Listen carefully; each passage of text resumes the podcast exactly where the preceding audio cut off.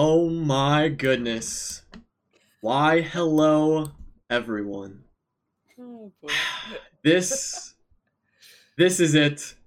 This is the episode we have all been waiting for. I'm including everyone in this we. Even the people who may have doubted all the Beauyasha stuff. This is our episode. Welcome, everyone, to episode 36 of the What the Sheep podcast, where we will be discussing and breaking down. And honestly, I, I, I will be freaking out in particular about episode 126 of Critical Role Campaign 2. Joining us today Nico, is, uh, why, are you, why are you freaking out? I don't understand. It was a completely normal episode. Oh, yeah, yeah. Happened. chat. Nothing happened in this episode, right? Right? I don't think anything in particular happened. But anyways, yeah, no, no, yeah, nothing, nothing particularly was manifested this this episode. But um, yeah, as you notice, joining us for this amazing discussion is the wonderful Kierley. At long last, Kierley is back and ready to Okay, discuss. I know. I want to know when you regained consciousness, Nico. Like I imagined you just, like, literally just having to seek I- medical attention. I I went. I saw it. Yeah, I saw like anime, like nosebleed kind of reaction. Like, Yeah. like Yeah, I, you know, I, I went, uh, I went feral for a bit. I turned into a wild animal, ran with the wolves for a while until I recovered. Nice. Um, oh my goodness. but yeah, let's, uh, listen, let's not waste a moment further and dive right into this episode. Starting off with the cliffhanger of last week's episode with the dreams, with the eyes. Caleb and Beau now have two eye tattoos on their bodies. Yeah. What do we make of that?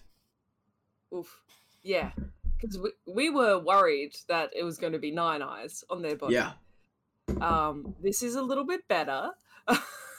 Yes. Still not Com- great. Comparatively to nine, two is better. Yes. Yeah, I'm wondering. Oh, I just want to know how they work because I th- they keep kind of uh, like Caleb did. Like, do we feel any different? Do we sense anything?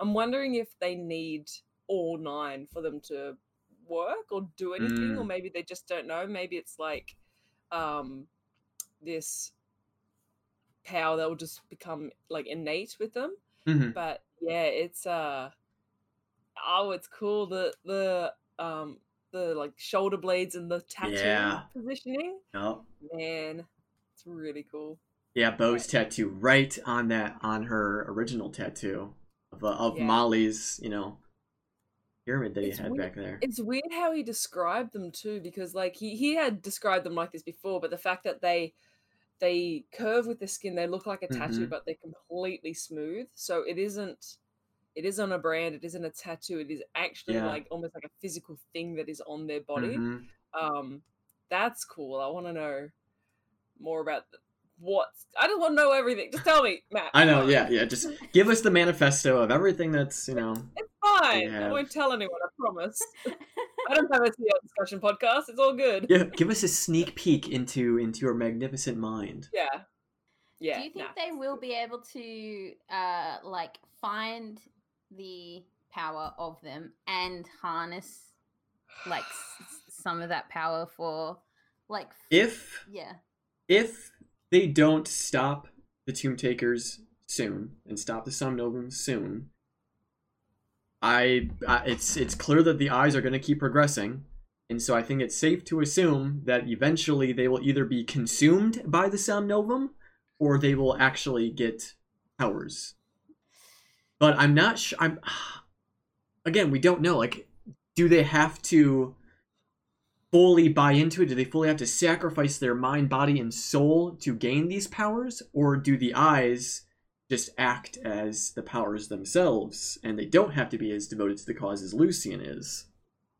they've because they've talked about it a lot too and it came up a few times this episode of like can you connect with the tomb takers? Can you connect with lucien? Mhm. can you manifest things with your your dreams? Um and beau each time said i've thought about it. I haven't Yeah. tried. Um and then the times when they did try were like kind of um a bit playful. I'm not sure they were like fully trying. Um I'm I want to see if they do actually take a moment to meditate and reach out to Lucien in their mind if they can make a connection. I or like make a connection to Novan. Not thinking they should, that sounds terrible, but I I think it might work because I don't know, like when when they're talking about like reaching out, making connection, Matt was like, I mean, he's always paying attention, but like, Yeah. I felt like he was getting ready to respond if they did. Um, I just, yeah, I I I agree that it's a bad idea, but I want to see it happen. hmm yeah, I find it It should be the interesting the way catchphrase of both of their characters are like keeping it really like the fact that they didn't mention it to Alora. I get why they didn't mention it to Yussa, and I kind of get why they didn't mention it to Alora because even though in the Mm. meta we have like full knowledge of her whole deal, like they Mhm. don't. So it's still a an iffy person yeah, but but it still feels like oh and, and Essek you know also kind of iffy but but i'm finding interesting in character like the fact that they're also they're kind of a little bit blasé about it like Mhm. we we dip into finding out about it it kind of each episode we kind of remember and then the episode goes on and a little bit that's probably just like there's literally so much happening but part of that makes me think there's like a character thing of both of them either pushing it out of their minds or have like another idea of how they're gonna like deal with it because because it just seems amazing that they're they seems very chill very chill about Yeah. it we um we talked about that the last time it happened. I think because the episode where they got the eyes was then like the um was that like the Gelidon fight and the Tomb Taker fight episode? Like the the start of the episode was them revealing the eyes, and I remember that Mhm. What the Sheep before that episode were like, oh my god, what's gonna happen? Like, Yeah. what are the what's the meaning of all this? And then it's like, oh, forget about it because there was Yeah. a dragon and they stole the bag of holding and we're running. Um same thing this episode a bit thing like it's like oh no what happened oh my god oh let's go talk to astrid like it's it was kind of as you said yeah things got things made them quickly forget about it. I think once they realized they were currently safe and there wasn't a pressing danger uh it's more like the ticking clock aspect of it. Hmm um but we don't know what matt's said to liam and marusha off Yeah. the table. Like he, there might have been a conversation of like this is this is something you're feeling or but I, I think it's probably more just like this is telling you that there is limited time here um and you need to move quickly I'm wondering. I'm wondering if the effects of I don't know. Because kind of like what Killer's saying, they're, they're they're it feels like they're a little like they're they're a little lax about it. Like I think it'll take something severe rather than just new eyes appearing for them to be like, oh shit, maybe we should like figure this out. Maybe we should deal with this. Hmm. But I'm wondering, again, this is just pure speculation, but I'm wondering if the effects are already happening. Like, I'm wondering if the eyes make them more impulsive or more willing. I guess impulsive is just, is just the perfect word for it. Um, it just it's probably me reading too too much into it, but for me, it felt that Beau and Caleb were ex- a bit more expressive this episode and a bit more willing to take a risk in this episode. So I, I I'm wondering Is that too? if there is a conversation that's happening like behind the scenes. If Matt's like, so these like these eyes are em- emboldening you a little bit. They're, they're they're making you feel more capable that you can manifest these things you're thinking about. Um, the person who I like tweet with while I'm watching, Sarah, I was like, I said to her, something's up with Liam. Something's up with Liam slash Caleb because he's so like, he's so much softer. He's so much more playful.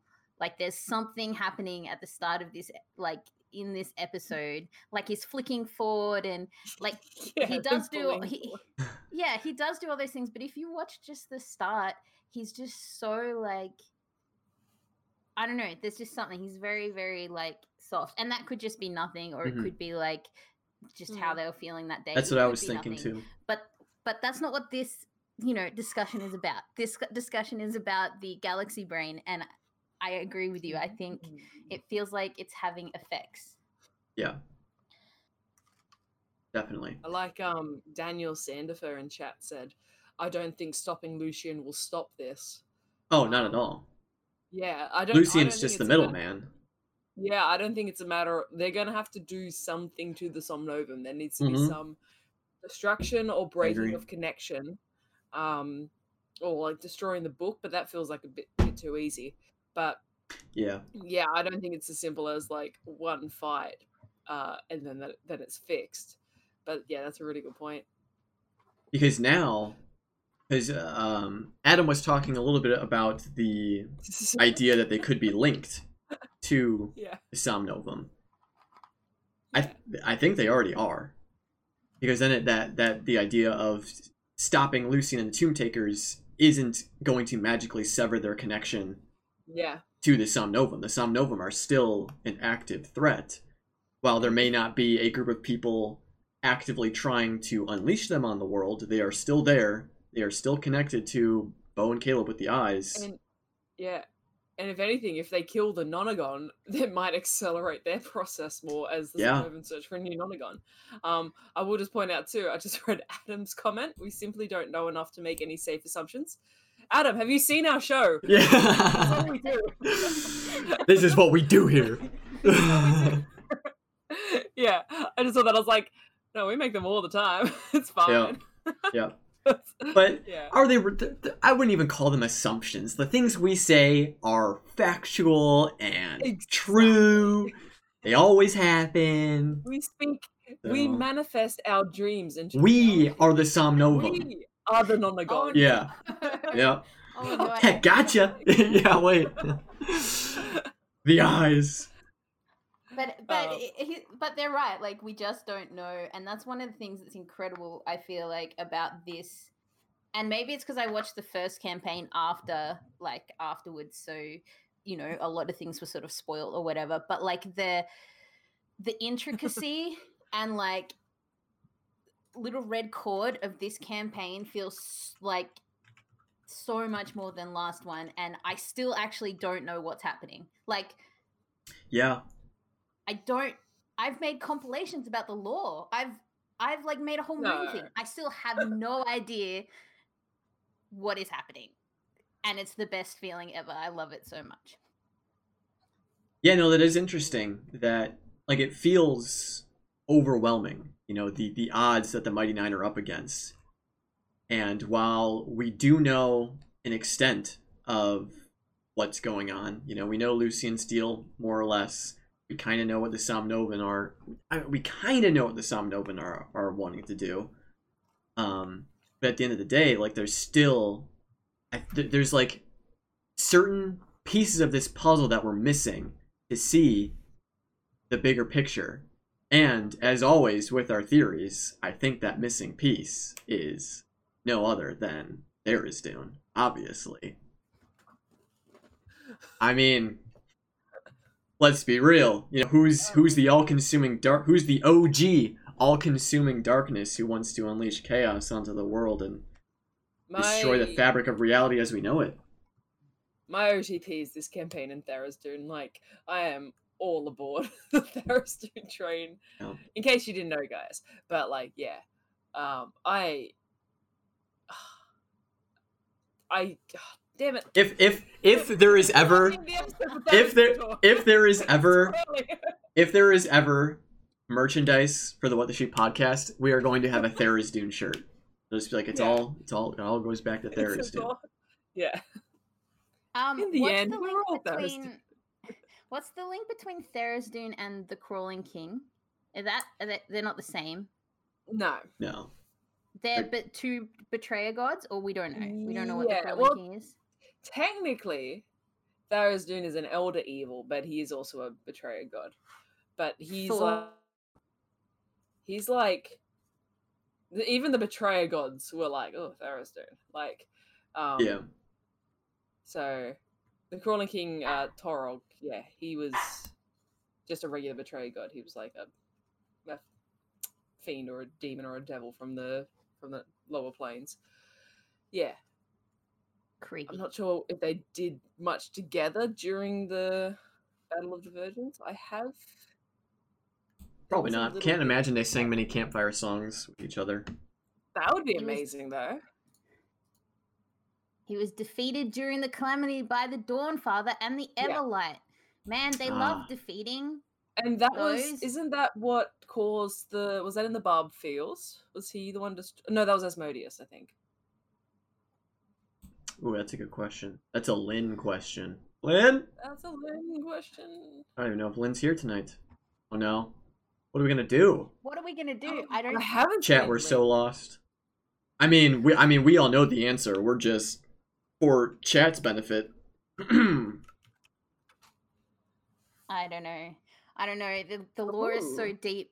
Gosh, this must be. Imagine, like, you know, there are people who just start watching just just what they find Critical Role and they just start watching the live show that's live Mhm. when when they start watching. I just cannot imagine how impossibly dense the lore is at the moment yeah. to start like just dive in right now like i i'm so invested and i'm so just i'm like i have no idea i don't know what's going on This is just another reason why I have to start my lore video series. Oh gosh. well Mhm. yeah that's a great idea Ugh. I could do a deep dive into the history of the Calamity and the Age of Arcanum and all that stuff. Get people caught up. Great. But anyways, we had a uh, a lovely, a, a few lovely messages that Jester had sent early on in this episode. One Oh. to My God. one one on a more serious note to uh yeah one to Astrid and then the other to uh the Clay family. If that might be her best in terms of breaking the cast Yeah. and breaking me because holy crap, that was the funniest shit. yeah. Um, yeah, I put that in like big letters on my notes. I was like, I, I got, we got to talk about that sending message. But yeah, so she messaged Astrid. Um, that was all kind of like, yeah, because even the message was weird from Astrid. It came back with like, uh, tell tell Bren thank you or tell Caleb thank you. Yeah. Like it, oh, straight away they're like, what? What Yeah, what does that about?" mean? like, yeah, but um, but the message to goddamn Cornelius, just like. We've been doing. I've been doing some weird shit with Caduceus. Yeah.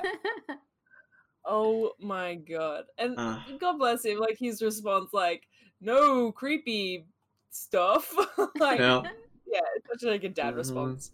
Um, what are yeah, your that was- theories was- on what are your theories on that connection the forest the the um corruption connection I think it's, I think it's just a um, it was just a warning for Caduceus. I don't, I, I didn't think that the the grove was in immediate danger. I think it was more just like a, a premonition of this thing is bad. It's getting worse. You need Yeah. to stop it. And that was more or less confirmed then later on when Jester communed with uh, the Traveler and asked a similar question was like, hey, is everything alright in the Grove? And he's like, yeah, for the time being, everything seems to be fine. But definitely more of a, yeah, like a bad omen of what could potentially happen if. That's if they don't stop. Why can I never remember the word omen? Yeah, I think last I think last week you uh I couldn't remember the word couldn't omen. I struggle with it either. You need to put a little A bad next your, premonition. Yeah, ne- ne- next to where you've got your like uh different temperatures and your different distances for Oh, like, yeah. uh, for like God, DMing different people gone. from different places. Oh man. Um, do you think that it's just confirmation from the wild mother that like this is something she cares about? He should keep fighting this thing because Yeah. it's like yeah. it's bad and and it she it's bad on a scale that she wants it to be fixed. I think so. They Yeah. were like think so. experimenting on living beings, so Mm-hmm. And also, I, I brought up this point in a previous um, WTS episode where, you know, the wild mother in nature is all about the natural order of things. And this Somnovem, this entity, is the complete opposite, polar opposite to the natural world. So, yeah, Yeah. the wild mother's probably like, yes, please, please stop this. Thank you. Please and thank you. Yeah. Please and thank you. Um, But then we um after all the the messaging antics, the discussions of the eyes and the playful creation of the hat above Beau's head, we got a little bit of a shopping episode ish. yeah. Everyone got to do a little bit of shopping. and we got. I just love, I love how vulnerable and like open with her emotions Beau was this episode, particularly Yeah. with um, Veth getting the buying the Yeah. flower, and then being like, "Oh, I got this flower for you to give to Yasha," and Beau just like, Yeah. "Oh, Oh, this is so good. It was so good." Yeah. Yeah, um, no, that was really sweet, and like Beau kind of uh, getting dressed up, getting a bow tie, I thought was really cool. Um, uh, yeah, no, Veth, Veth was really cool this episode. I think because like Mhm. it was Sam acknowledging the trolling, like even though the trolling's Yeah. fun, um, but it was acknowledging the trolling and like kind of uh, closing it off. I think like um, finishing it by saying like, "Oh no, no, I, I got this. I asked, Mhm. I asked Yasha on a date too," kind of implying he did that for Beau. um, Yeah. yeah, but I think it, I think it worked out really nicely. It was a very sweet scene between them. Um, I loved Sam's advice of um on the date. His advice was like plan a moment, and like Sam. Sometimes I want to headbutt him lovingly, and I'm like, just stop what you're doing. But oh, that was like the fact that he can bring it back to things like that. And he's like, plan a moment where you like actually say your feelings and like open up and really connect. And I was like, oh, that's such good date advice. Plan Yeah. a moment. Yeah. The date can be just all whatever, but just have your moment and then you can go back to, you know, just having fun. But plan your Yeah. moment. Yeah. I loved that. And she, you know, had plans. yeah, Yeah. no, it was good. It was really sweet. Mhm.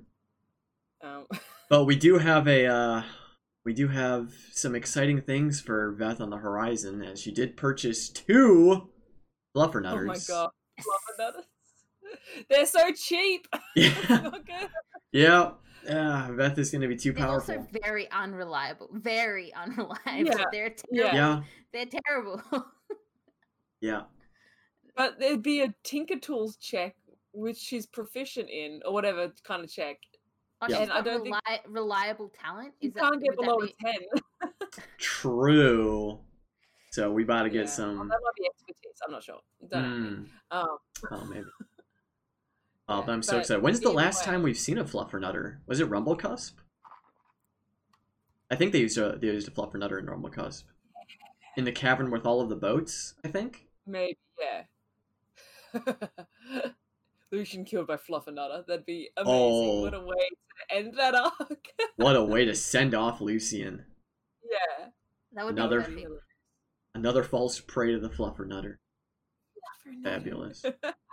It's that peak Adventure Time flavor of Critical Role where it's like so like it's like deep, deep theory, deep like high fantasy fluffernutter. Like Yeah. it'd be Yeah. perfect. Yep. Yeah. It's, it's so deep.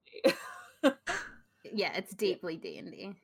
um, It's deeply D and D that Matt just let them have a Napoleon hat. I was listening to that this morning where I'm like, I love that Napoleon. Matt Matt is a DM that cares so much about his world. Like he literally has whole adventure books. He has now somebody on his staff just just for collating the lore of his world and they're like it's a Napoleon hat and he's like okay it's a Napoleon hat. Steve Yeah. Napoleon, sure. Napoleon hats exist. Okay. Oh god. Yeah. Leah says he's going to kill Cad again. Oh no. Oh my goodness. Poor It's coming. dear. I forgot about Yeah. that. That's bad. Caduceus's days are numbered. Yeah. Um, what else are they about? They bought a bowl for uh Heroes Feast. Ah, yeah, That's the Yeah. thousand gold chalice that Beau Beau put in the money for, and I loved loved as Adam has j- just mes- me- mentioned the uh the ring, the ring of fire resistance. Yeah. Ah, how much did it go for? Like what? What was it, like five hundred gold, four hundred gold? 500 was the highest offer Yeah. they were given from the scam artists. Out of out of a five thousand gold that was put into it. It definitely Lord. felt very very high when this he first yeah. bought it. this was a this was a um a, a kind of like a forward bullying episode a little bit in Yeah. a very fun way. Yeah, especially Um, early on in the episode with the with the chest Titty slap. slapping, the titty slapping, and the the brand. Yep. Um, Yeah. Yeah, I think I think if they went to a legitimate magic shop and got it properly appraised, they would get closer to the five thousand. Probably not the full five thousand back, but Mm. um, I think that's something they should hold on to. The problem is it's attunement for like one specific thing, but Yeah. you know what are you gonna do? he Yeah. bought it, so Yeah, he's got to live with his mistakes. Fjord Love seems to have to do that a lot. Love that we're getting the dynamic of Laura and and Travis like yeah, role playing that Fjord together. and Though relationship looks like. Yeah. incredible, inc- just like a whole flavor of role play that like is just new and it's beautiful. I love it, It- so much. it feels like their relationship is kind of the that one like in your friends group that they've always kind of been into each other the whole time and when they do Mhm. go official it's just like normal like it's Yeah. just like oh yeah it's like we've been dating this whole time because it's it's like their relationship is there in the open everyone's cool with it it's just going on and it's like they're an old married couple because they are Yeah. a married couple Because they Um, are. Yeah. yeah. uh, but like it's it's fu- it's funny like they just yeah it's so natural um Yeah. for Fjord and Jester to be in this relationship they're open about it they're not kind of like I think when it happened yeah Jester was like Ooh, but now it's all very much just like yeah yeah we're dating um Yeah. which is good that they're playing so casual because I'm not sure how they could top a date like what happens later in the episode Um, Impossible. Yeah. not that it's a competition but what the hell Yeah. My That's true. That's true. Sorry, Fjord did pay four thousand five hundred for the five thousand Ah. ring. I know that. gotcha. I Gotcha. Not bad. 20 hours on that. Not bad. Yeah. Yeah, and they got the name of the person. Anyway, yeah. Um, I just um, Caleb bought some amber, Nico, and um, I Yes. like rocks. Can I tell you a thing about amber? Of course. Hear it. Um, amber's cool because the way that you find amber is that you go fishing for it because it floats.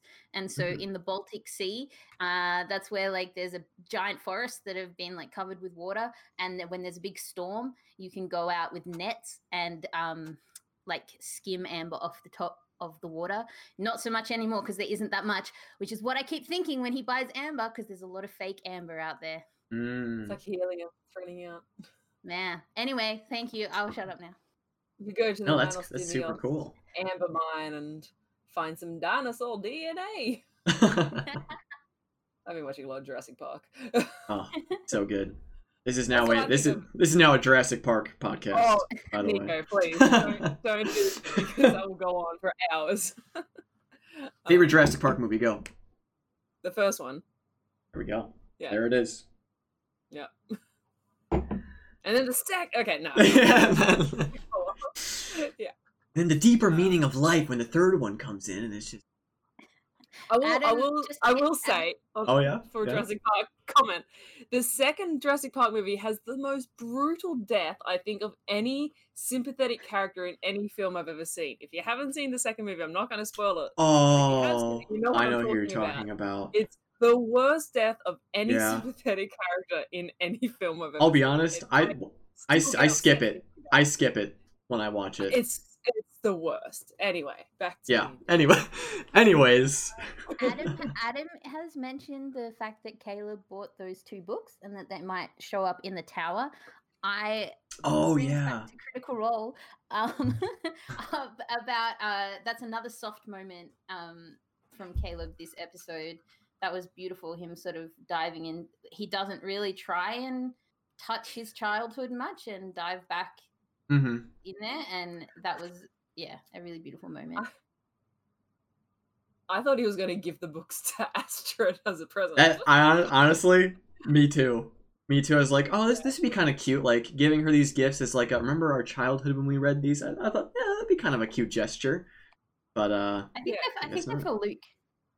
Yeah, that's what I was thinking. That's a good point. Ooh. Could be Little gifts for Luc. Oh my god, could you imagine little Luc multi-classed rogue transmutation wizard? oh, Um, that'd be so sweet. that'd be so good. That'd be so That'd good. cute, Yeah, because they keep talking about presents for Luc. I'm fairly certain Veth bought that little antler hat for Luc as well. Mm. Like, yeah. Um, yeah. Oh my goodness. Oh, but then, did did anything else happen during their their shopping adventures?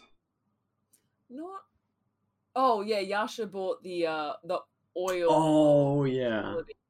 Um. Also for a crap ton of gold. Holy moly. Yeah, but that was really good roleplay because I'm fairly certain Ashley was very much like, yeah, I'm getting ripped off here, but I think Yasha was very much Yeah. like, mm, like she she played that well because I Yeah. I I struggle with that if I'm playing D and D of if I know I'm getting ripped off, but Yeah. my character doesn't. it's just like, no, Mhm. don't Yeah. wanna- oof. But hey, I mean, at least they're going to be. They have some uses of being invisible to scrying, which Yeah. could help at some point. It's not a total loss. The crows, Yeah. the crow in chat said ivory for from Jester. We know what the ivory's for, right? We that's Legend lore or something. that's right. Yeah. Yeah. I think so. We haven't gotten a legend lore in a while. I think the last time we got it was for Uh, the sword, right? The Star Razor? Yeah. I think Allura technically did kind of like a legend lore when they did the the group scry on Yasha. I think that was kind Oh. of like a Oh, the beacon as well. spell. Did they do it on the beacon? I'm gonna check. The chat saying. I'm saying. gonna check. I'll look it up. Oh, yeah, someone else did it. Someone else was like, cool, let me look at this item and then cast it and like, oh, this is da da da da da da da. Um Hmm. Yeah. Anyway. Yeah.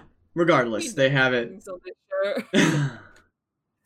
we we have the ivory now. So, but what, what do you think she's gonna do legend lore on the Somnovem? Probably. Do we need wait? Do you need like a like a piece of them, or can you just like cast like Oh. I want to learn about the Somnovem and then boom, cast the spell? I'm not really I sure how you- legend lore works. I think you need an item. I'm looking it up. Yeah, would is the eyes count as an item? I go Beyond. Um, you need. Nope. Doesn't say anything. Oh, the threshold crest, maybe. Just name Oh, or describe a person, place, or object. huh. Yeah, because they got she got some information obviously about the city from that sitting stone thing that she went Yes. into. Um Yeah, I don't know if Legend lore though specifically gives you like a detailed background or a brief summary of the significant lore, which is, you know, background um Yeah. of it. So So would that even ask- would that even be I'll- I'll- useful at this point then? 'Cause I feel like they have like a good summary of I history of the need to Sun know more about what's going to happen than what did happen. Um, Yeah. I think it'd be interesting to know like what physically happened to that part of Aeor. I think our well, my theory we've talked about it is like it separated from Aeor, it Yeah. out to the astral sea, and then Aeor crashed. hmm Um, but like that would be interesting to know. Like, oh, it just disappeared. Then what happened to it in the astral sea that caused it to like change? Um, who's involved, maybe. But if it's just like, oh, it's Sarah's doing you're gonna be like, okay, cool. We kind of had an inkling anyway. I think they the more important information is like what is currently happening. So maybe if they did legend lore on like the nonagon or something like hmm something more specific to the activation of what tomb takers are doing um yeah it's tricky i don't know So so they did legend lore on the Luxon. Um Mm. that's the other one. So they did it on the sword and they Yeah. did it on the Luxon and that's when did they do that when did they do it on the luxon uh, ages ago, episode 77. Oh wow. oh When wow they, yeah, when they were doing all that research. gotcha gotcha gotcha Um but she but i think the thing Yeah. that we're getting confused with is that jester it's it's the information they get from commune is really like yeah yeah. anyway that's where i'm getting confused. Commune is such a clutch spell. Yeah, they should like just be using it every single day. yeah it gives you at least some idea of your path ahead. Um i think they use it a- little bit outside its realms of what it can do but i think it's canon at this point in the game that that's how it works Mhm. but like um yeah it's it's so clutch i liked that caduceus didn't want to use it for like talking about Astrid and Trent. Like Yeah. skipping ahead. Sorry, I'll do it just a to like where they're talking about like should we go after Trent now? He's like, I don't think the Wild Mother's going to be keen on me discussing these things with her, Mm, Um, mhm. which is a really good point. Um, Yeah. yeah. you call up your your like your good dating, like, hey, should we go kill this person right now? Like, Yeah, yeah. You go, be you like, go to the shady person for that no stuff. response. Yeah. Yeah, exactly. I think Matt Um, sort of instills that as well. Like they, uh, both those de- deities, I say in air quotes because you know the traveler is not that. Thank But God. but uh, I think uh, something that I find interesting and that I, I just haven't really done in my games is like he keeps their knowledge to their sphere of influence, so they're not like um omni- like um yeah they're not like all knowing which i think or sometimes they might know but because it's not their sphere they like you know don't don't answer the questions in a straightforward way or so Yeah. but definitely the traveler is like no no and Yeah. um i think i think that sort of directs the players a bit to like what's worth spending that on and what's not yeah. And it's uh it's only a third level spell, isn't it? I've had it in commune. yeah, it's it's pretty. pretty- It's pretty it's low. pretty low stakes in terms of bamfing it out once a day. Oh, that's not how you spell it. I think it's that level. Oh, it's. i it think it's fifth? the type of thing as a dm Fifth? if your your players Oh, overused ooh, it okay. Little- it would end less. up it would like it would like end up being there'd end up being a problem with like i don't know with your Yeah. god like your god would like call into question your ability to make decisions for yourself or something like that like Yeah. Yeah yeah no i think it's cool i just love that we get to have like Artagan actually pop in and have conversations um, It's so good. I love feel like- seeing Artagan. Yeah, uh, I, th- I feel like because also like it he gets to communicate outside of the realms of the spell as well um so we do get this fun role play between him and Yeah. jester and him and the rest of the Mighty Nein um but yeah it's just it's it's fun yeah That is fun. But you know what was not fun? Oh, Learning about the uh all the stuff that's going on with Astrid and the gang. Ooh. i held my breath that entire time Yeah. Just the entire time I was just What? waiting for something something to happen. Like that whole scene was beautifully narrated and the particular character choices that both Astrid and Caleb were making in that moment were just so good. You know, with like looking around, the switching between leading and following with the dancing, um, keeping tabs on the rest of the party, the things that were discussed. It was a very subtly intense scene because you know at service level, you know, there's dancing. You know, people are watching the scene take place. They're just dancing, having a good time. But the things that they're talking about are pretty, uh, pretty severe. Yeah. Um that was I I I wasn't actually too stressed during the like the dance hall for some reason. I felt like it was pretty chill. I was more worried that someone was watching them like through scrying, but Mm, I suppose mhm. that if they both have the the necklace, Yeah. good. Or at least she has the necklace um attuned. So that uh that revelation that like there's Volstruckers, we're following them, that Yeah. Ludinus is onto them Mhm. is probably scarier, I think, than the concept of like Trent following them. Because Trent following Yeah. them, you're like, oh, creepy dude, what like he's got his own weird shit Yeah. going on with Brent. But Ludinus following them means Ludinus thinks they're a threat, Yep. which is terrifying. Yep. That's Mm. terrifying. Um, to the point where like the Volstruckers got into Eiselcross, like they were following them up to the mountains. Um, yeah, that concerns watched me the it most. I watched it Mhm. twice and I still could not get if it was Astrid and Eadwulf or something. I don't think else. so. I think it But was it other. But was it like I couldn't with the pronouns and everything? I got very like they didn't sort of explicitly say I I think don't she know. said you're being you're being followed by Volstrucker. I think if it was her and Eadwulf had done it, I think she would have said we like um like we had followed you. I think she was Mhm. being kind of explicit that it was like some other agents. Um, Yeah. and I think even though Astrid and Eadwulf are Volstrucker were trained as Volstrucker, I think they're kind of above that level anyway at this point. Like they wouldn't necessarily be sent off. Mm, Um, yeah, that's a good point. that's what I, I think also- anyway. also while they were dancing it crossed my mind and then i felt so vindicated later was that like matt matt uses passive perception all the time like there mm. are just characters that just are like Caduceus doesn't have to say he's looking around and he just sees things, right? So Astrid would have huge, like she's a highly trained spy. She doesn't have to like do like these things, like carefully looking over people's shoulders and being really obvious to like ha- have situational awareness of the room. So this is my galaxy brain thing where I was like, why is she being so obviously careful when she's like, she wouldn't walk into this place if she thought there was a problem. Like, she's got this place all sussed out. And now I think it was all, she was pretending to be extra careful. It was all an act.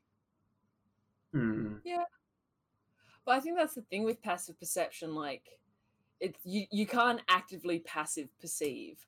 Um, it's either it's I because I think I think Caduceus, as you said, like he would have been actively perceiving in that scene. It's just it never came up for him to kind of interject. Um, I don't think he would have been like leaning against the bar, kind of just you know looking off, and then Matt would be like, "Oh, you would notice this because of your passive perception." I think everyone in that scene was actively keeping an eye out. Um, whether or not it was an act for Astrid or not, I No, no, no, other way. I think Oh. as in like as in Astrid was acting. yeah yeah yeah an Yeah, act for yeah, okay. Yeah. Um, Yeah. I don't I don't think so. I think she was very much like, um, like legitimately cons. Oh, no, now you got me thinking.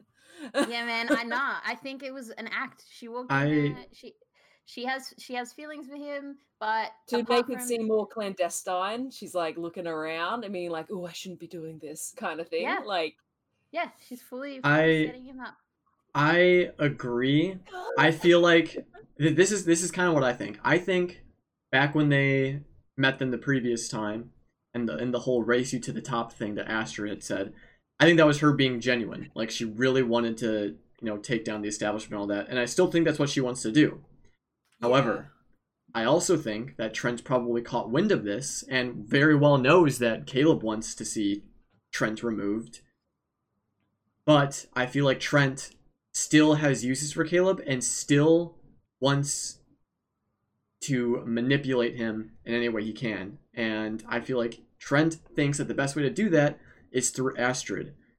So now, while Astrid was wanting to go along with this plan to, to remove Trent from power of her own, you know, free will, now Trent is using that desire Mm. and now making her make Caleb wants to be a part of it part of it as well to get him into a vulnerable state where Trent can do whatever he may be planning to do. And so now Astrid is like conflicted where where she's like, well, you know, I do really want to take down Trent, but now it's at the expense of Caleb because Trent wants you know, something to do with Caleb. That's kind of like that. That's that's what I'm thinking. I I think she's lying and being set up as well, and it's still a trap for Caleb. I think Trent is But I- still trying to manipulate. How, you know how you said if they take out Lucien, then the uh, you know the bigger story is still a pro- like the the city is still a problem. I feel that same way with Trent. Like I- I would like him to die a painful death, and that Oh, would be great. But the whole established, like, like I think Caleb said, like Lucien is okay with what Trent's doing. Like eh, eh, the whole establishment is still there. So if he's gone, I, I actually think maybe Trent doesn't care potentially that much about his own longevity. Like, I think it's there's potential that like he wants Caleb, especially because he's like the one that got away. no, but I think he wants Caleb or some like he wants one of his, you know, He's yeah. one of his people, one of his like key top students to take over. And it actually doesn't matter if they kill Trent. I think probably Astrid's in too deep. She's too much. She's like a full believer.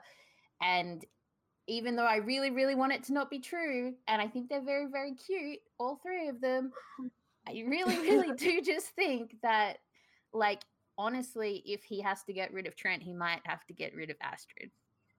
What if? Here we go. Oh, Okay. dear. The tinfoil hat is on. What if Trent is one of Halas's clones? Oh no. That would explain the jaundice. That would explain the jaundice. There it is. You heard it here You have, first. like, he might have kidney disease. That might explain the jaundice. like, um, Uh, yeah. Um, sure, why not? Anything's yeah, cool. That's it. Canon. Um, um, I yeah, I think I really want to believe this is she came there of her own volition. Like, uh, even even if Trent knows something is up, she was still like being legitimate to Caleb, saying like, "Look, the time the time's now. It's a confusing time. Now would be the time to strike." I think that what I think it was Fjord that said when they were discussing it later, like her looking upset in the alleyway, is it because she was upset about seeing Caleb, or was it upset because she's betraying him and being set up? Like, I think we talked about last week the fact that the Cobalt Soul and the Empire are like moving on the Cerberus Assembly, or like they're building a case against the Cerberus Assembly. We said like Ludinus isn't going to be like, oh shit, I guess I'm arrested now. Like, Yeah. that he's not going down without a fight. Mm. I am excited to think that what if the Cerberus Assembly goes down because uh, the Mighty Nein are hired or like uh, have to join the Empire to take them out? mm, That would be like that would be a legitimate reason for them to take them down. Yeah. But I also think it's very much the thing of, oh, if they take out Trent, they can be pinned with the murder of two Cerberus Assembly Yeah. members. Uh, when when Ashton's like, okay, well then I'll assume the role. Um, I'm not. Sh- I don't know. I, I I kind of want it to be that she wasn't sent by anyone, but I don't think we can obviously rule it out. It's a Mhm. very real possibility, just because of what we know about Trent, how much he is a puppet master. I think it would be foolish to think that's not a possibility. Um, Yeah. But I really hope it's just she just wants to kill the old man, um, and wants I- Caleb I'm- to help. I missed it, but somebody in chat said um because like uh the Cobalt Soul has information about Yasha because Yasha killed a bunch of them, so there's a file on Yasha, Yeah. and it, they were like, well, what if there's a file on Astrid Wolf, which there almost certainly would be. Oh yeah. It, it made me think like it's interesting to think about them really trying to like get all the information and make a plan, but there's a frigging city coming back to the planet from the middle of Oh. the They've, What? they've got That was- What there's so many things to worry about. I I that that this transitions then onto the conversation with Caleb and the mighty number Caleb and Veth. Um Yeah. and it's been like because we've we talked about it, it was on the Talks Machina episode where like I think Sam brought up how we've been like scratching at Caleb's backstory Yep. for so long and then something else comes up. And I think this was Veth or Sam at least trying to be like, no, we can do this now. Like if we if you say the word, we'll dive into your backstory sort of thing. Um to the point where we got some freaking excellent Caleb roleplay. Um it's been we've had sad Caleb for so long. Mhm. like we had really happy Caleb and then we got Caleb kind of distracted and sad again. But this was like return to kind of form of angry Yeah, Caleb talking about his past, and I Oh, the- he- he fucking ruined- love it. it's so good. He ruined my li- he ruined my life, and I helped. I- Oh, and I Yeah. fucking helped. That was such a good scene. Yeah. I had like tears in my eyes. Yeah, Um, I love it when he gets angry and shouts like that. Um, yeah. Like, ooh, uh, express yeah, yourself like, more. Oh my god. Yeah. um. Oh my god. Sorry, guys. Uh. But yeah, goosebumps is the best way to describe it. Just Yeah. Jolene. Absolutely. Like, because it's. I think that was a bit of like an emotional release for Caleb because he's very much like, yes, I want to do this. I know Veth. Like, I know, I know, I know. Mm. All right, I get it. Yeah. Uh, but we need to do this. Yeah. Um, And it's so true. Every time they get close to Caleb's backstory, Yeah. which or like or dealing with it, it's like shit. There's something more important we have to do. Um. Yeah. Well, you know. Oh just, yeah. I just I'm just yeah. gonna rewatch that little clip like ten Yeah. times. That was good. Anytime Liam goes off like that, But again, it's nice. It's nice that uh, Matthew is bringing back and setting up these future story arcs. Because you know, for a little bit, we were like, "Oh gosh, is this Eiselcross thing the last story arc?" Like, no, there's no way it can be. Um, and so now, with all of these new potential story arcs, you know, the Grove, which could still just be linked to the Somnovem and all that stuff. Um, but with you know, the investigations that the Kryn Dynasty are doing into Essek, and then Ludinus investigating the party and the whole Trent thing, there is still a lot of this story left to tell once they deal with Yeah. the Somnovem. The Yeah, thing is, this exciting. campaign has been like so much about gray areas between good and bad, and I'm very intrigued to see whether or not one of the sort of, I don't know, one of the the crystallizing things is going to be well they can't completely take out the cerberus assembly because they're going to need astrid Eadwulf. they're going to need the um uh the I want to say the Bright Queen. That's not right. Is that right? What's the What name of the queen? The the sorry, the queen of the um Xhorhas. Yeah, the Bright Queen. the Yeah, Queen. yeah. Okay, the Bright Queen. Yeah, they need basically like all of these incredibly powerful, if evil, people to like, like the thing that they're fighting is so big that Well, yeah, they they haven't made it the potential- break yet. Yeah. Yeah, so it's potential that they need like good, bad, totally evil being Trent all the way to the grey to like just keep everybody somehow in like in a group. I Yeah, I think to fight. they didn't they didn't want to tell Essek about Aeor and the Somnovem because they were worried he would go power mad for Yeah. it, or they were worried that he would be influenced by it. Like and and uh Yussa was like, look, that's a bad deal for me. Like if I go there, like I you know could be swayed by the power. Um, very you know self reflective.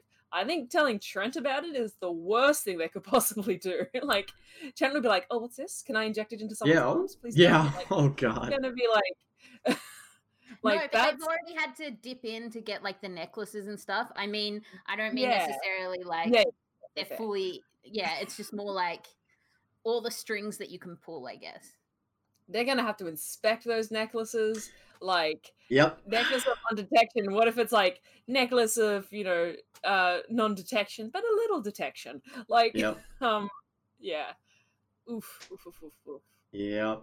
They still got a exciting. lot to worry It's about. exciting to think there's stuff still happening. Yeah. And that, um, and that yeah, it's not gonna necessarily completely end unless they all die. That could happen. Yeah. Um, Very true. and then we get you know then we get a third age and we get campaign three. Um, but I think that was the end of the episode. That's that's all that really happened. I've got Yeah.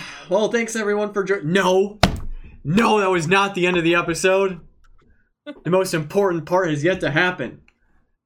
But before we get into that, let's look at some fan art. yay. Starting off with Alana's pick for this Hello. week, we have some good old Caduceus by at Hans Dampgas.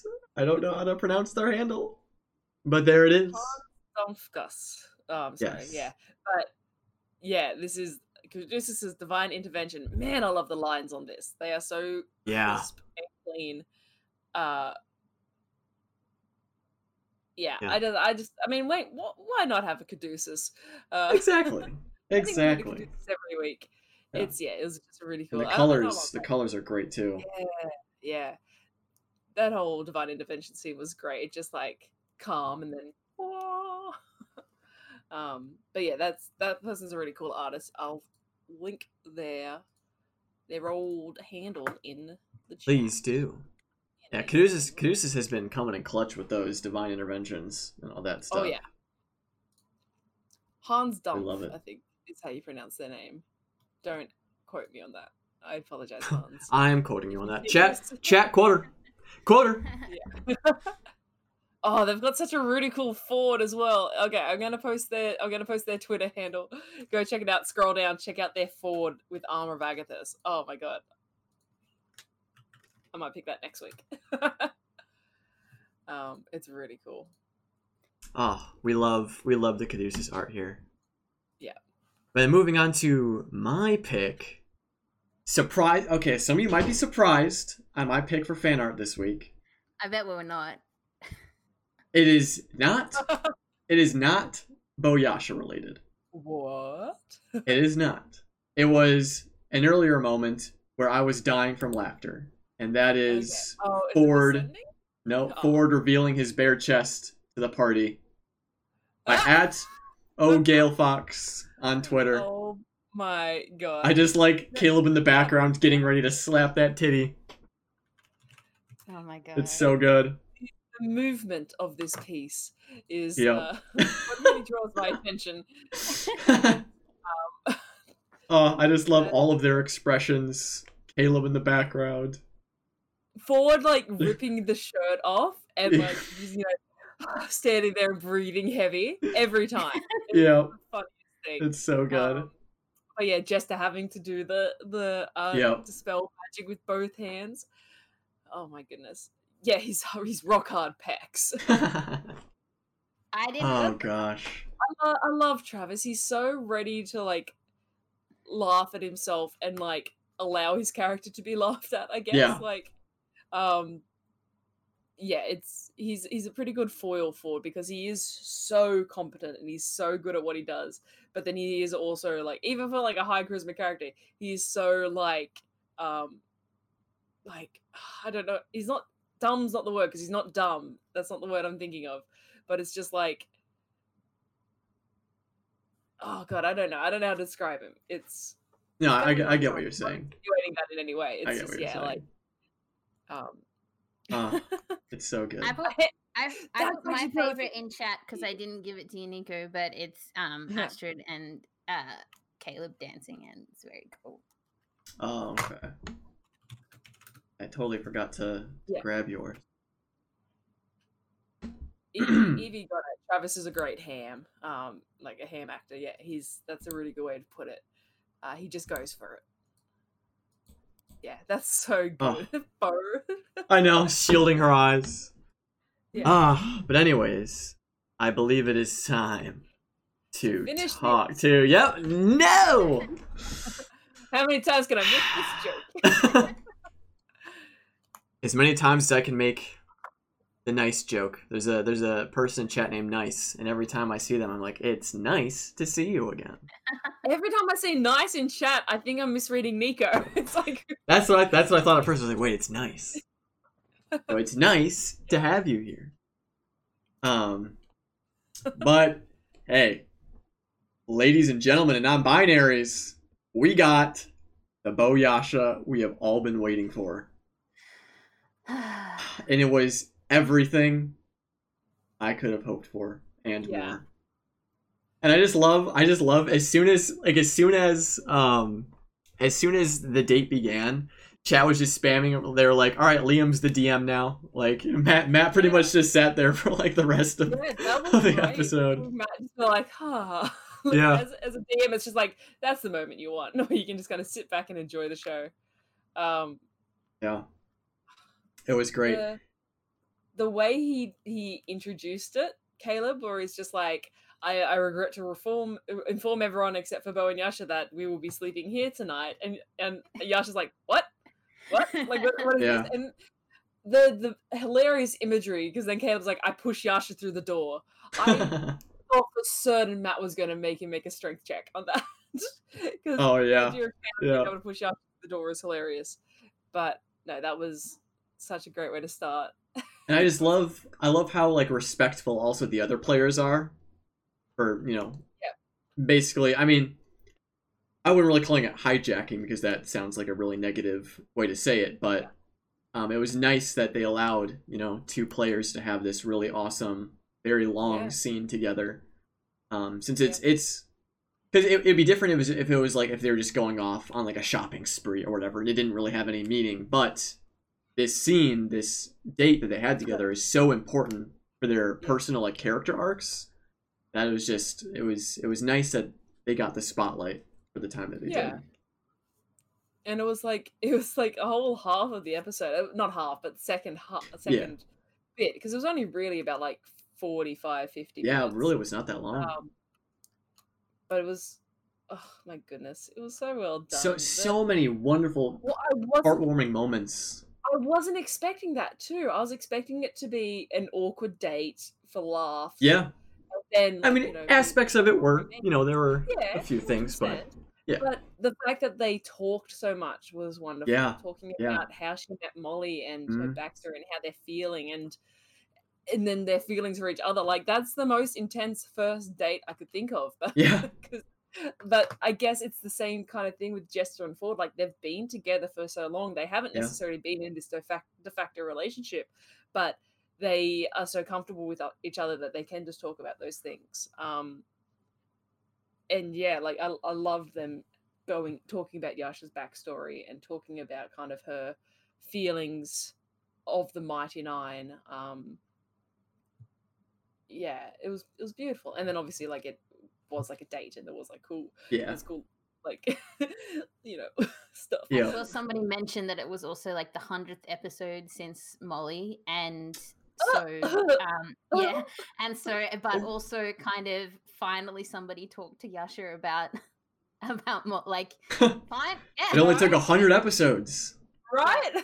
and like that's not any crap on anybody because I actually think it's kind of perfect because she's such a like a kind of uh she was in and out and she's she's quite closed off and she was mind controlled for a bit Oh, and like a lots of things have been yeah. happening but just the fact that that space was given was pretty pretty beautiful i think that was nice too. I liked how Beau asked her like, "You keep coming back to the Mighty Nein and addressing that," and like Yasha talking about how like this is the only family I've got. That was Mhm. that was lovely because I think it was very much. uh, Obviously, it's because it's Ashley Johnson's character and she's going to be at the table and playing D and D with them. Yeah. But whenever they would bring Yasha back, it was like them them being like, "Oh yeah, Yasha's just you know she she's here or she's joining you again." I think I remember the one Yeah. when they met up with her Nicodranus. It was kind of like you see Yasha by a boat, and she's like, "Oh hey guys," like. Yeah, But to think that she was actually there, kind of looking for them, is really sweet. Um, or or the one where they came out of the happy fun ball um, and she's like, just there. Yeah. yeah but Oh, also by the way. kind of shitted at them like she's like you Yeah. left me you let and Yeah. because the fun ball does weird things with time she's like you left me Yeah. for a week and she was like actually very like uh, like Yeah. scared and upset Incredible. Yeah. she wasn't too scared. She didn't have funerals for them, so it's all good. Ah, yeah. Um, but no, the, I I was pleasantly, and I don't don't think I should have been pleasantly surprised, but I was pleasantly surprised about how deep it got the date. Um, I love that it was the nestled nook. Um, yeah. I love that it was like. Oh, a I field loved the the field of wildflowers. Oh, I love the dachshunds. oh, that oh, was really cute. oh, the it was so about good. like Beau's about like Beau's home and and like that that like really really emotional kind of Beau at her lowest thinking about walking away Yeah. from everybody being the moment that Yasha Oh. realized that she loved Oh. it because of seeing Oh. seeing where she came from. But we needed Ah! that too. We It needed was that from incredible. Beau as well. Like Yeah. Yeah. we've not, they've not properly talked about Beau's feelings in that scene yet. There was a little bit No. after it when they left Ashana and they were in the dome and they were But that just- talking like, that "Hey, just- what are you doing? That just that just shows that just shows like how like in tune they are with each other. Like they knew what to what to bring up, what to talk about with the other Yeah. person. You know, Yeah. Molly with Yasha, and then uh, home Beau with home the life and stuff with you know Beau's family and stuff. Oh, it was so good. Also, I think also like I know that we you know when people are starting and playing D&D we always go oh remember the actors like don't try and get to that to level. I I think a lot of the time I just kind of forget and then things like this happen where the acting this whole episode I know we're talking about the date but there were moments through this whole episode but Yeah. The acting is so fucking incredible. And i feel Yeah. like priv- privileged kind of Yeah. to be like watching it. And i'm like like this is like this is ashley johnson. And i don't i haven't played last of us but like she's like these are not just voice actors. They're like top top of their careers voice actors that happen to have decided to be playing d&d it's incredible. And like uh, uh, there was a bit of talk earlier in the week it's a really annoying talk about ashley and yasha and the character and i don't even care but but the thing is that sh- Ashley is much more of a um she does a lot of like TV uh, acting like she she's done Yeah. a lot more TV acting so a lot of her acting is actually very in the face and very su- like subtle not subtle in her choices but subtle in like it's all about like expressions and and like there was this bit where she was talking and like her her voice got all like raggedy when she was talking to Beau during that. And there was just all these. I was just like, this is actually legitimately just incredible acting. And I just remember, you know, Liam talking about, and, I think all of them over the time have talked about just like, they're not just sitting there being polite. They're like us. They're sitting back there watching ma- like master craftsmen Yeah. do, at the top of their field do the thing that they do best, which is act.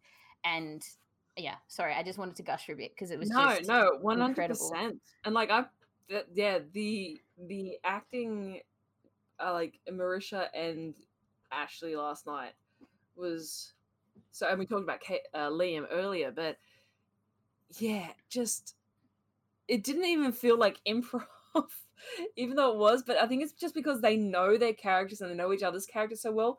It's not. It's beyond improv because it's more like we know how we want to tell this story let's just do it like we we know these characters it's almost like they were that's acting like they, they were the Yeah. characters like um it's like way to go i just described acting but like you know it's like um no it was it was incredible i think the the like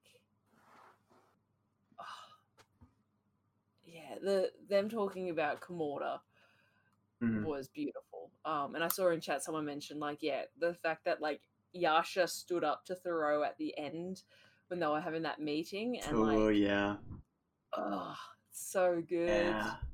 It's so Ah. good. It was just so they were just so like raw and open and vulnerable and honest and just ah they felt they felt comfortable talking about this stuff with each other.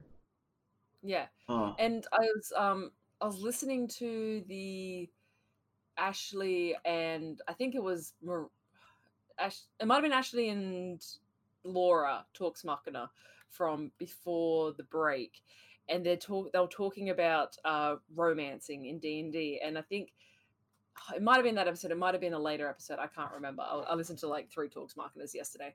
Um, they talked about how Ashley was very much like Travis, like unsure of doing romance in D and D, um, whereas Marisha is quite comfortable with it. Um, like she's quite comfortable doing romance in a lot of uh, RPGs. Like if you've seen her in anything else, like it's Yeah. it's great. It's great. It's really good acting. But she was very much like Travis. Like Travis felt more comfortable building it up slowly with Laura, and I think for Ashley, it was like building it up slowly with Marisha was uh, kind of what she needed to feel more comfortable with doing romance in D and D. Um, to the point, like you you go back and watch like old Pike and like Scanlan scenes, and it it wasn't the same kind of romance that that, that sounds shitty. You know what I mean? It wasn't the same kind of romance role play that we got with like say Vax and Keyleth or like mhm. Percy and Vex. Um, it was it was very much almost like sitcom romance. Yeah. Um, still still as valid, just not as in depth. It wasn't like they were having deep and meaningful so much. Mhm. Um, so to see Ashley get a chance to like fully like go off on this romance arc is yeah. wonderful. As you say, Kira Lee, she's just an incredible actress, uh, actor. Yeah. Yeah.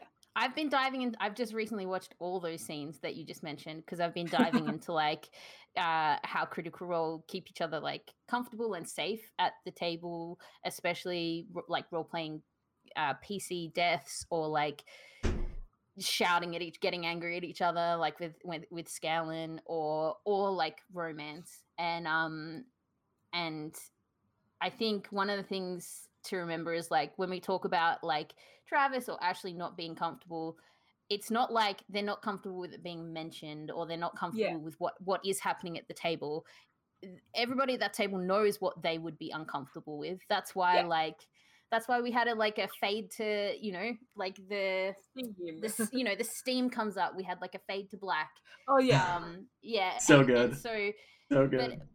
but it's more about they they have talked and know each other so well that it's about like it's it's about like leaning into the things that make you like uh uncomfortable but in a good way so like uh like Ashley uh, when Beau was organizing the date and and they were talking uh, you know Caleb and Marisha were having that backwards and forwards I think it was because of the dachshunds um uh Ashley was like I'm so nervous and then was like but Yeah. so excited and that's kind of the sweet spot it's like okay Yeah. We're gonna play in this space but like anytime you wanna you want out anytime there's just so many things they do and i think it's uh they do such a good dro- job and it's a real real privilege to get to watch it yeah. No, hundred percent. And this the as as um someone in chat just mentioned the I love you from uh Veritas Delumen. The I love you from Marisha or all from Beau Yeah. At the very end of it all. Oh, tying it all together in a wonderful bow. In a wonderful Uh, bow. Um, but no, I yeah. And that was after the first makeout. Yeah, right. You know, they had their first kiss and stuff, which was another whole thing where like, So what ah, I just wanna- I wanna you. I just want to kiss you so bad. But that, but that, that's but it, that, that's such like a it's such a relatable moment in in a relationship where it's like oh you know like you know like there's a mutual like affection here but it's like Yeah, uh it's, like uh, uh-huh. can I can I kiss you and it's like Yeah, yeah this a bit Yeah. Like, Yeah.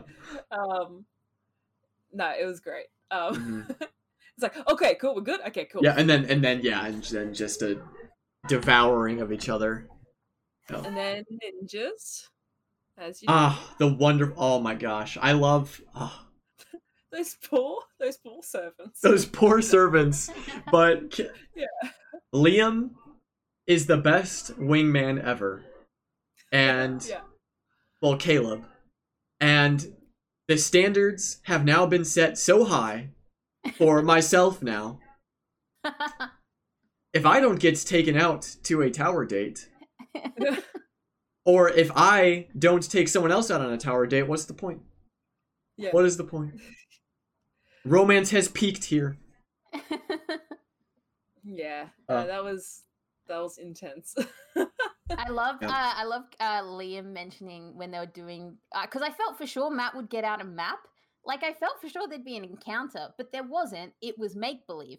They did that Yeah. thing that little kids do. They're like, okay, make it, make it. There's like, um, make it. There's like ninjas, and make it. I'm Yeah. gonna. And it's it's almost like um, it's almost like the D and D I play with like kids, where it's Yeah. like a lot of the stats don't matter. You're rolling dice for the sake of rolling dice. That yeah, you hit, it's dead. Don't worry about hit points. Yeah. Like they Beau and Yasha Incredible. were role playing. Like Yeah, it was adorable. It was so good. it was It really was sweet. adorable. Um, and yeah, I just, I love how YB mentions the um Beau calling Yasha babe, then Babe. like right after you know Yeah, their kiss and stuff, immediately claiming her as babe. yeah. Oh, so but I love them. I love them being super extra with their with their flourishes and their fighting, impressing each other. Yasha's fake faint Ah, yeah. so good. with with her calling her babe i have seen some um talk on twitter and i think it's great and and actually some really good tiktoks of um like queer women being like you don't have to call us out so hard on how like accurate this is at Yeah. depicting like the the awkwardness kiss, the kiss once and immediately the- the babes and Yeah. yeah, kiss once and yeah and um uh yeah and then i like i was talking to somebody and i was like yeah but then isn't there like isn't there like a time of incredible long distance? Have they already had the the like long distance queer female relationship because like she's been away, or is that coming? And um, anyway, No. no, don't say that. Ah! Oh, Um, it's okay, because eventually they move in together very very soon, so it's fine. Mhm. It's fine. Yeah. Um, but it's just uh, it's so beautiful. hmm And I definitely appreciated how Matt bent the rules during this whole scene. Because who cares, right? Yeah. They're go- they're on a date. This is all for fun. This is low stakes. Nothing's really going on. They can have some fun. They can have some fun. Caleb describing like what's happening in his tower, and I think it's Matt's a bit just like, mm-hmm, mm-hmm, mm-hmm. But you know, Yeah. yeah, it's it's Yeah. fun. It's cool. Yeah. yeah, Yeah. The wings, the wings stayed out for a pretty long time. Love it, Yeah. Yeah. love it. But I mean, like, it it's like if, if then you look if you think about it, like thematically, it, it, it would kind of make sense. Like in this moment, her wings staying out for this extended period of time, because it's like a you know this is a new a new beginning for Yasha. This is her wings signals, like you know, signaled the new beginning. Them staying for a bit longer. Um, yeah, as KB says, that's the power of love. The wings, you know, the wings we were there. make it makes sense, but Yeah. in the end, it's hot and Marisha has a type. Oh, yeah. so what you gonna do? Oh yeah. oh my goodness. Oh god. Just I I need to rewatch that whole scene many, many, many times over. I need a, I need that whole scene animated. Any any animatic. It will be. I think it Yeah. almost certainly will. There'll be a lot of art, a lot of animatics, a Mm. lot of edits of it. Um, Yeah.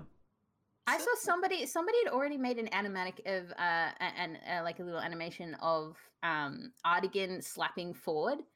Like Yeah. that was when I woke up this morning. Like People are fast. been already and it'd be already up for a couple of hours. And I get that like a line animation may not be like like I'm I don't know anything, so I get that it's probably not as hard as I think it is. But artists are actually wizards, and I don't even know what to do about that. Yeah. It's they're so fast, so fast. Uh huh. Yeah. Oh my god. Yeah. No, that's um. It was so good. It finally happened. I it was. It finally happened. 126 episodes, that's how long it took. But it was so worth it. It was so worth it. There was a slight fear that it might not have happened. I know, I was worried because they're like, oh, they kind of want to go. But Liam, Liam really wanted it to happen because there was the whole talk of like, oh, well, should we go to the, should we go to, you know, Caduceus' grove and stuff? But Liam was like, but well, Caduceus was like, oh, well, we'll leave it up to you, Caleb. And like, Caleb's like, yeah, let's stay here. Yeah, let's stay here. Yeah, yeah let's just stay here. yeah. Um, yeah. Oh, I'm so happy. But yeah, I, I was definitely worried. I was definitely worried that we were gonna miss it, and I was gonna have to put on my clown makeup Even- again. Yeah. I think even Marisha was like, like, oh, we're doing it tonight. Oh, Beau was like, we're doing it tonight. What? Like, they could have easily had been like, all right, let's go to sleep. Let's go to Nicod- oh, let's talk to Astrid in the morning. Let's go to Nicodranus.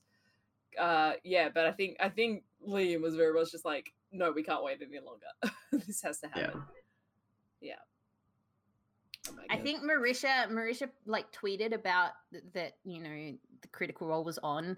She tweeted like a, a picture of her dog or something, and I know there are people who very carefully track like who tweets before a game and who doesn't, and like Marisha uh, like like critical role you know tweets and Matt always tweets, but Mhm. the other players don't necessarily always do it, and Marisha doesn't. She just doesn't, and so somebody was like, "Something's up." oh my goodness. Yeah. Oh, that's a good point. Oh Good my point. goodness. It's the meta. It's the meta, Alana. It's good. No, I, I agree. I think it's wonderful. I just I I can't do it. like Mhm. yeah.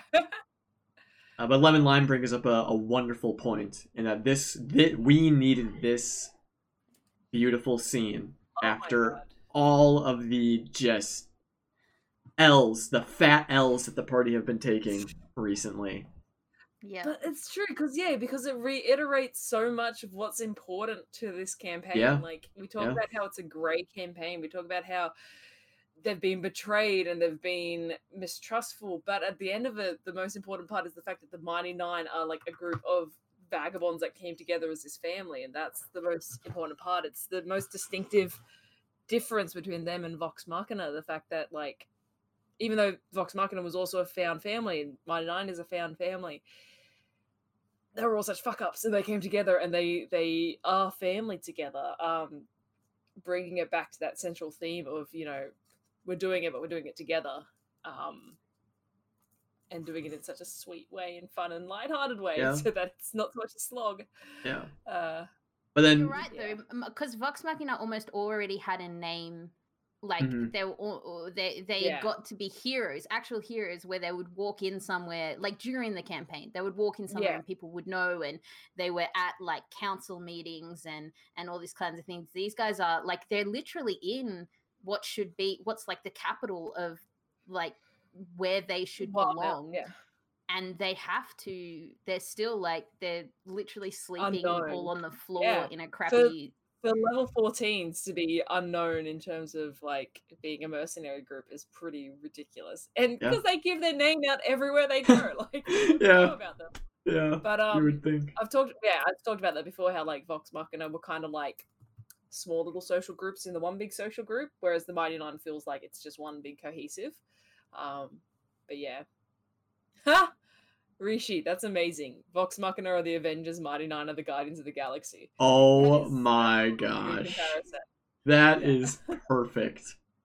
That's really cool. I like that. kind of beautiful Yeah. that's nice That's Yeah. so good.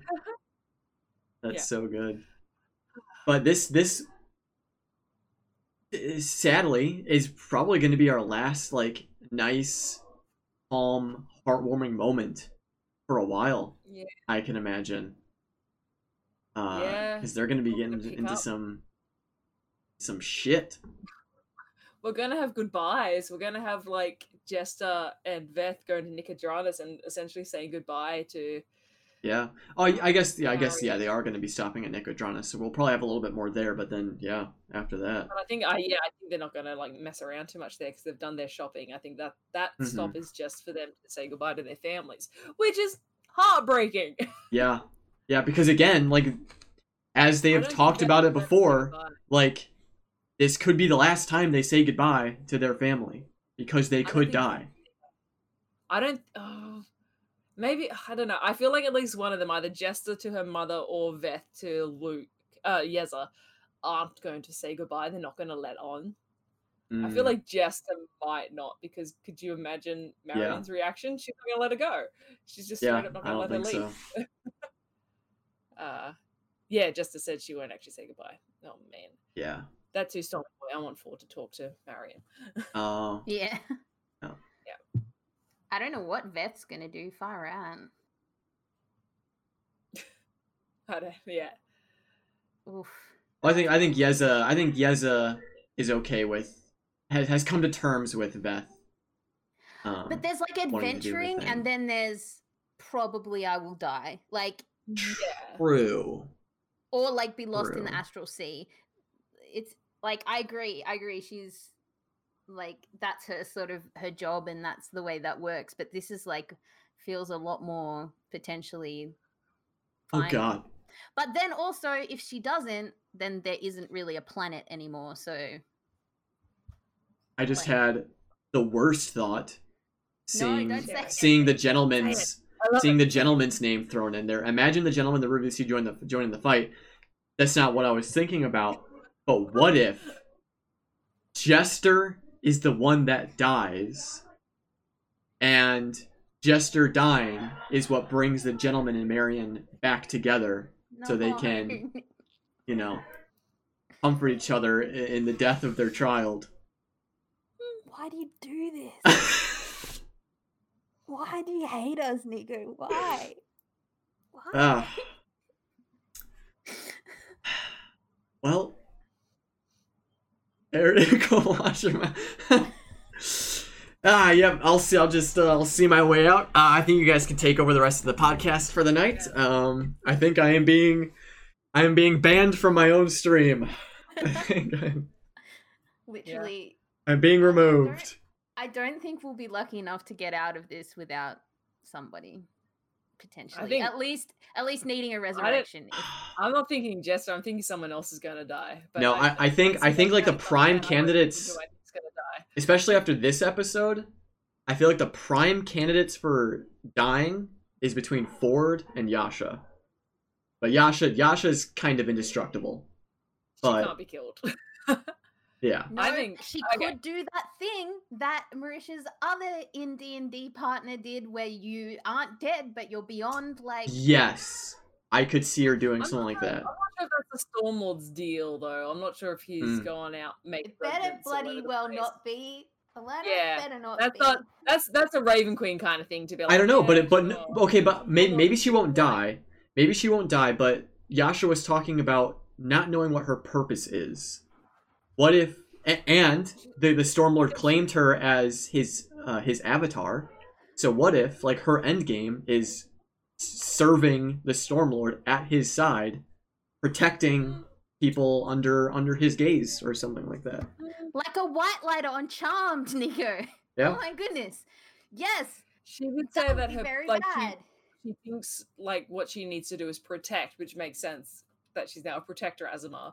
Um, Mhm. but I don't know. I don't think that's the Stormlord's deal again. I think he's very much like you serve me, you die, great, you died in battle, sort of thing. Like I don't see him as the type to be resurrecting or Mhm. reinventing.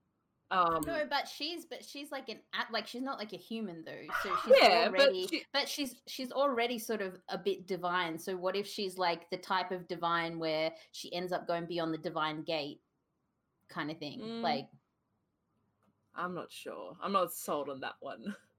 I think don't Beau's gonna manifest die. though. any of these things. oh no. But Actually, I Beau could Beau's gonna die. Beau because she's always she's up close. She doesn't have magic to necessarily escape herself. She she often needs like assistance to escape. Uh, and it would suck the most if Lucien kills her. Oh God. Oh dear. Ugh. But now, are we talking about? So we're we're, we're just talking about like them just like dying and then potentially being resurrected, right? Or are we thinking like perma, Yes. like permadeath? Because I, I think it's super easy for anyone to die, but then also just get resurrected right afterwards. I'm gonna say I'm gonna say resurrected because I want some rituals. Uh, Yeah. But at the same time, if they need to run, they need to run. Yeah. Yeah. um, I, Beau doesn't have any like divine connection. She's it's not like she's got a god kind of looking out. well, her. Ioun maybe. Ioun's maybe. too busy reading books. Like and he's like, oh, I twisted my ankle again. Like, no, Ioun, Yeah. Ioun's not getting involved. Um. Oh God, the angst, the awful. angst if Caleb dies. Oh. Really, this is what we do at the end of every. Yeah, this is this is. Gonna die. No, I hate it. Caleb, Caleb would be the most unsatisfying death at this point because, because. Because we've got the whole Cerberus assembly. The I- Cerberus yeah, assembly that's true. be the same without Caleb. That's there. true. Like Caleb's Caleb's arc is like the that's least we've gone into it. I almost said that's what What I want. Essek dying would be fucking good. Yes, Uh, I well while while I would never want Essek to die, I think No, Essek's death would be very very good for for the story, for the drama. Okay. for the drama, for the drama, the angst. Do it for the drama. Okay, what about just like Astrid dying, but in a way where she like sacrifices herself for the no, queen? no. Ah. you guys just want to be hurt. Oh yeah. yes, yes, yes. I want to feel pain. I want to be Yeah. pained. Oh Yep. no, no. Uh. So upsetting. But yeah, no, it's true. It's all good. The drama is good. Yeah, Yep. we, we, We want live- the we want the pain, we want the drama. We want the angst. Is good. Like the lows make for such good storytelling because then like the build up from that is that much more satisfying. Oh, Yeah. Yeah. uh, well, on those lovely notes, do we have any other thoughts, feelings, emotions about this episode? I have one. this is this is kind of mm, a bit meta, but chat got wild this episode. People had to. Matt jumped in.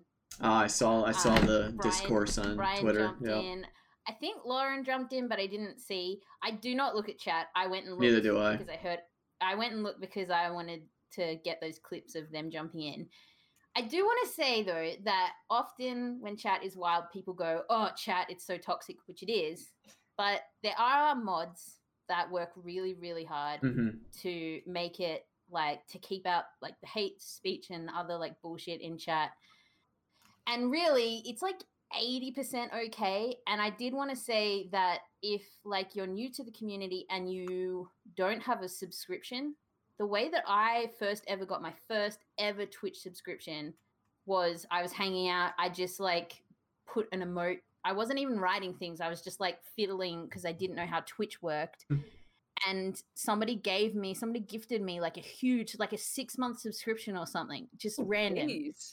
and that happens a lot that happens a lot in the twitch chat like every every week people are gifting gifting subs and that when i i didn't even really work it out until i worked out i went back and i don't know something happened and i worked out i was actually watching the vod not the actual show. Something happened i was like how am i doing this? And then i was like oh somebody gave me a a sub that's incredible.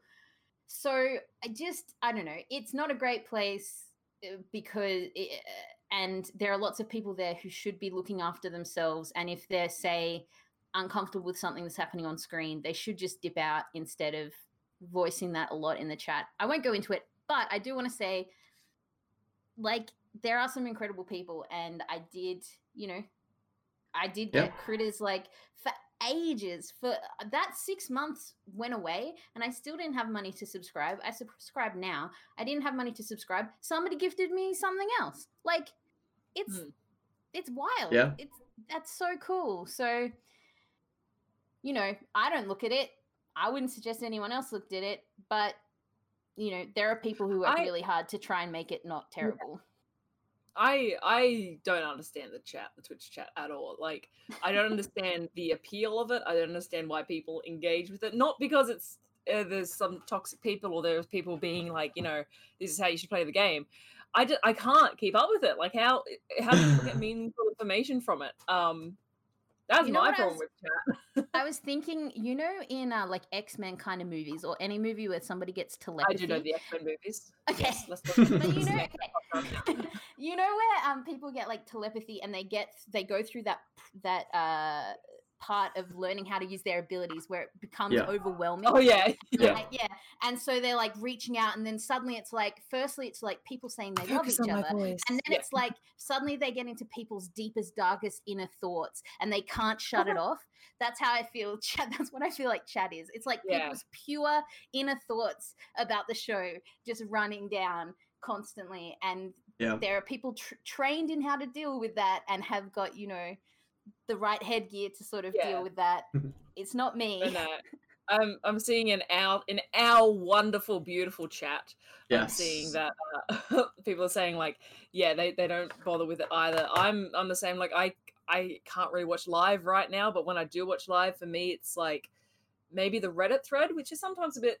It's, it's pretty good. The Reddit thread's generally pretty good. You might have one or two people that ruin it, but live tweeting is generally the way. Yeah, I I, I love. you like Yep. find a few people that, that are like-minded and just have like some fun with that um hmm because that's that's or, or discord i know like discord but that's also too i, I see the the cr live discord Yeah, when the episode's going in it's mile a minute yeah. same thing as well It's so fast. It's and i think that's a bit harder to moderate as well so uh but either way yeah find I find a nice just- safe comfortable place for you one that you like one that's positive and one that's uh Mhm. not not not saying find an echo chamber, but at the same time find a place that's safe and a place that's uh fun. Yeah. it's, it's fun. It's we're watching a D and D show, guys. It's meant to be. Fun. Yeah, exactly. Just enjoy it, I- please. I Yeah. agree so much because I've been talking so much about safety in D and D, and my friend that I watch Critical Role with, Sarah, who like commented under one of my YouTube videos one day saying she didn't have anyone to watch with, and I was like, neither Yeah. do I. And now we like uh, Zoom and watch it. She's in Florida. It's very cute. Anyway, um, she she said, you know, you should tell people to get a buddy, like how we have found a buddy, and it's true. Like like you said, either like specific live tweeting people or just even this, even this is like this is health healthy and helpful. You need to look after yourself. Talking about really intense things. Romance is an intense thing, but like betrayal and PC character death and like well, Caleb's whole backstory is like uh, hurting children. That's awful. So like it is good to find somebody that you can like yeah, like Alana said, like somebody you can be safe with, somebody you can like externally process, get excited, get Yeah. you know worried, um, because having that, you know, just as a off the top of your head flow on Twitch chat, not gonna help you or anybody. Yeah, and especially when the majority of the Twitch chat is just saying the same thing. like it's yeah, yeah. No, hundred percent agree. You don't go to the movies to get into an argument. Like um yeah. It was good good discussion. Lemon Lime, you're on the Widojest server? So am I. Would you look at that? Have I made a Discord my server yet? I have not, but I should. How did you not talk about the Widojest moment of him staring at Jester while they were dancing then, Nico? Ah, That there's was just interesting. There's just too That's much. A crumb. Surely that was a moment. It was, it was, it was a moment. It was a moment. But ah, there's there's more pressing things to worry about. My head was just in Beauyasha mode that night. Fair. Fair. Couldn't. I didn't have the mental space for another ship that evening. Oh my god. It was only Beauyasha. Oh my God. Ah, but that was wonderful. Do we have any other closing closing thoughts on the episode? Oh, I don't know. No. I mean, it's all linked to Tharizdun. That's all we have to It say. makes sense, and They're just doing some things, creepy shit. You know, it's it is what it is. I do remember lemon lime. I do remember now. Yeah, I am ah, excited for what's to come. I'm happy that we'll get a little bit of Nicodranas next episode, but then it's right back into the thick of things. Right and back they're still into gonna it. teleport back to And they still gotta tell and they're still gonna be meeting with the Bright Queen, I think? There's still so much. Yeah. Oh my god. There's so much. oh my god. But all of that and more next week. So I suppose, with all of that being said, we can go ahead and wrap up this episode. As always, thank you all so much for joining us today for this discussion. Everyone in chat, it's been a pleasure. Everyone who's going to be watching this on YouTube uh, when it when it gets uploaded on Spotify, on Anchor, or wherever else this podcast may find itself, we all appreciate you so much. Oh, Yasha stands. We have been seen. We have been fed. and I am so happy. And there's more to come. There is more to come. Um, Alana, there is no Hit Dice Heroes this weekend. Correct. Yes. So sorry about that, guys. No Hit Dice Heroes this weekend. Uh, just check out our Twitter, and we'll post when the next episode's going to be. But yeah, go. Plenty of time to go back and watch old episodes. You know, Heck yeah. go do that. Catch up. Catch up so you can watch us live. We're getting into some. We're getting it. Fight. We're, we're in a fight club. We're doing a fight club I can't wait for the fight club. thing. It's It's gonna gonna be be so great. good. It's gonna be great. I So. mean, maybe you guys might not even fight. Oh yeah, true, true, true. Might be nothing. Do It has to happen. It has Might to be happen. nothing. Yeah. But again, thank you all so much for being here. We really do appreciate spending this time with you guys and getting to chat about our shared passion. Yeah. we hope you have. Oh, don't forget to love each other. Please do not forget to love each other and love yourself, most importantly. Never forget that. But I hope you all have an absolutely wonderful rest of your day, morning, evening, wherever you may be on this wonderful earth. And we will see you all next week. Bye, everyone.